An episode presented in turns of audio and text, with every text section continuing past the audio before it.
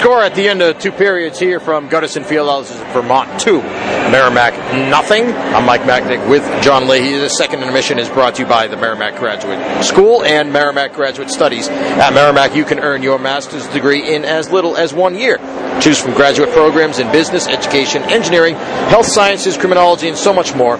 Visit merrimack.edu backslash graduate today for all the details. Well, it's been a while since we talked with Mike McMahon from the MacReport.com, but uh, he's back off the DL and he's with us now. How you feeling, Mike? Much better now. A couple weeks ago, I wasn't sure, but no, much better now. Thank you. All right, through two periods of play here, uh, two to nothing Vermont lead. Uh, might we look back? You know, I know still 20 minutes to play, and the way this team has played later, you don't count them out being down two goals even on the road. But uh, early in the game, seemed like they came out strong.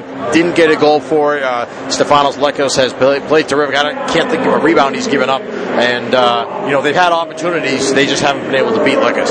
I thought the first 10 minutes was really good, yeah. And, and then, you know, UVM sort of got the momentum going their way a little bit after that power play and the power play goal by Colton. Uh, and then I would say they had the better chance in the second half of the second period, uh, of the first period. Second period, a little disjointed there with the major uh, and some other power play time. But, but, you know, for the most part, I think they've done a pretty good job of, of at least generating, generating an even number of chances. Although I think UVM has had the better of the quality. Now you go into the third, I mean, yeah, you're down two goals, but you're going to a minute 43 of five on three. It's a pretty big minute 43 to start the third period. Yeah, this is obviously a pretty big juncture, and uh, kind of hard to believe uh, that you know some of the Vermont players arguing that call. Actually, I think they may have argued both the calls, given uh, what's happened earlier in the game. You had the hit on Larson behind the net. There was nothing at all there. Sini got tripped at one point coming out of the zone. There was nothing, and uh, you know Merrimack bench seemed a little unhappy with, those, and also uh, you know the, the, the major call on LeBlanc could have gone either way, I suppose. You know, and in those situations, you know sometimes you are going to end up getting the major called against you. But I think they had to feel at that point as though, boy, everything was going against us tonight. Uh, yeah, you know, I haven't complained much about officiating all year uh, until Saturday. I, thought, I, thought, Saturday's game against Maine and, at Lawler was really bad. Uh, this one I, I, put right up there. You know, I, I, don't think I was down in the corner taking photos in the second period and at full speed without the benefit of a replay. You know, I, thought the call on LeBlanc was probably the right one, uh, but like you said, they missed the call on Larson in the first period where he gets hit right in the numbers. I mean, I, I, I, had the replay on my laptop for that. There's no question about it. He was hit square in the numbers. Uh, and then I thought the play down uh, late in the second, uh, where Larson was hit again, almost in the same spot. Uh, again, I was standing right in front of that one because I'm in the corner there. Abramson just sandwiched Larson's head uh, between his elbow and the glass. I mean, that's pretty clear cut contact to the head elbowing, if you ask me.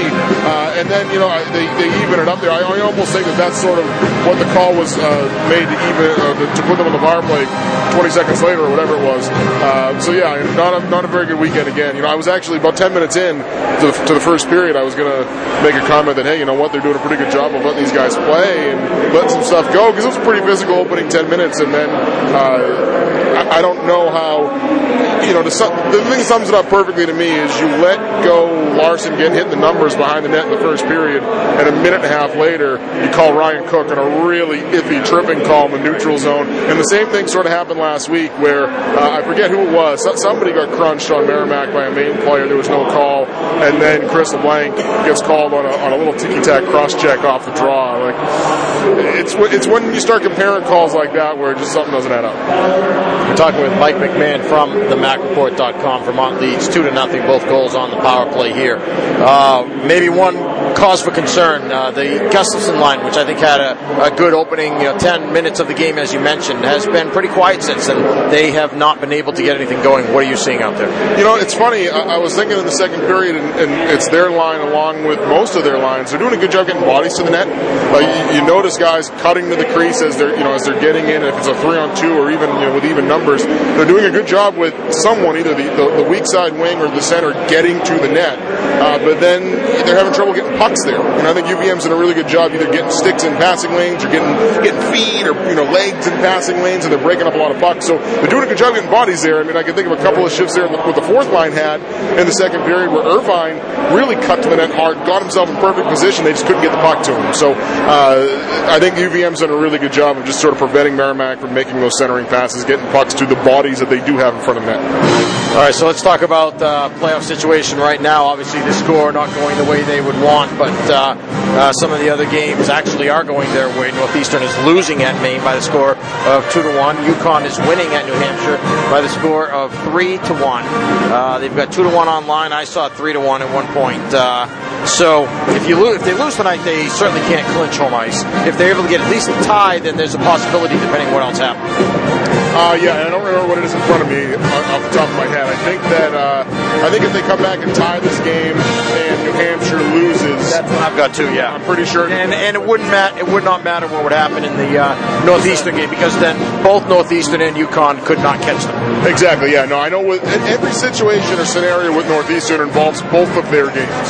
Uh, the situation, the scenarios involving UNH involve potentially just tonight, depending on how Merrimack does. So yeah, I mean this is a big period. Clearly, uh, you know if they can come back and get at least a point in this game, and UConn hangs on there and wins, you can win tomorrow night with with a lot, lot less pressure on your shoulders, knowing you already got a home ice spot wrapped up. Do you think for this team, given the fact that, uh, and it's ironic because we were talking uh, about a, a, a, little over a month ago how they just hadn't had any success on the road in Hockey East, not only this year but over the last few years, and then before this game now, if I'm right, they've gone four straight now without a loss on the road in Hockey East. I think it's three wins and one tie with one uh, wins over BU, BC, and UMass, and the tie against UConn. So then the question becomes, how important is it for this team to get home ice? Is it that important then this year for them to do that? I think it is, and it's probably more dependent upon the matchup. You know, as, as much as I think UNH and Merrimack are different teams than they were when they met in October and November, the game at, at Whittemore Center is a much different game than what it is at Lawler. So I think if you match up with a team like UNH, home ice is big. Uh, and, and, clearly, you know, we saw Merrimack struggle up there earlier this year. I think the teams are in different spots now. You know, the teams are playing differently, but certainly uh, you want to get them. I think UNH has always sort of struggled at Lawler for, for a, number of years now. Uh, with other teams, I don't think it's as important. You know, I, home ice between Merrimack and UConn, I, clearly, I mean, you want to be at home no matter what, but I don't think it's as much of a difference if you go to UConn. I don't think it's as much of a difference if you go to, you know, like even a Northeastern or a Maine because they play similar styles. Uh, I, I know they can't go to Maine. They could go. Exactly. I'm not even sure if they could end up going to Northeastern, but at any rate. Yeah, at any rate, UNH is the big one. If you're going to end up playing UNH, it seems like if you're going to be on the road, it's going to be at either UNH or UConn. Yeah, and I think the I think the home ice swing is bigger with UNH than it is with UConn. Uh, again, we're talking with Mike McMahon here. Uh, have you heard anything about, by the way, if uh, so, if UConn were to get home ice, I believe that there's some something that would make it difficult, if not impossible, for them to host at least at the XL Center uh, in the first round next week. Yeah, it, there is. I'm not quite sure exactly what it is. I don't know if the Wolfpack are home or what the scenario is, but uh, I don't think they would be able to host at the XL. It might so, be might be a uh, conference basketball tournament. No, it could be. Yeah, no, it could be that too. Uh, but I know there was there was an issue with they're not allowed to host on campus. That was something league set forth when they joined. So they would have to find another place to play. And I don't know.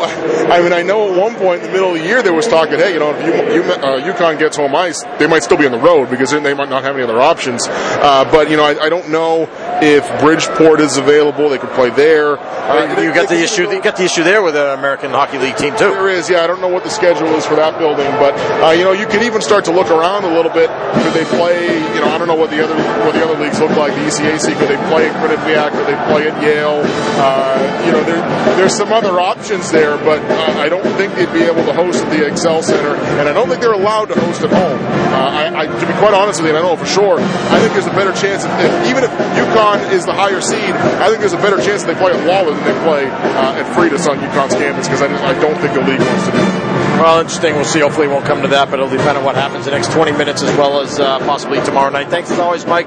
We appreciate it, and we'll talk to you again uh, tomorrow night. We'll, we'll talk about what, what, how things stand at that point. Sounds good. We'll see you then. All right, Mike McMahon from the MacReport.com has been our guest here. Also, the Eagle Tribune and College Hockey News. The score: Vermont two, Merrimack nothing. We're back with more right after this. This is Warrior Hockey.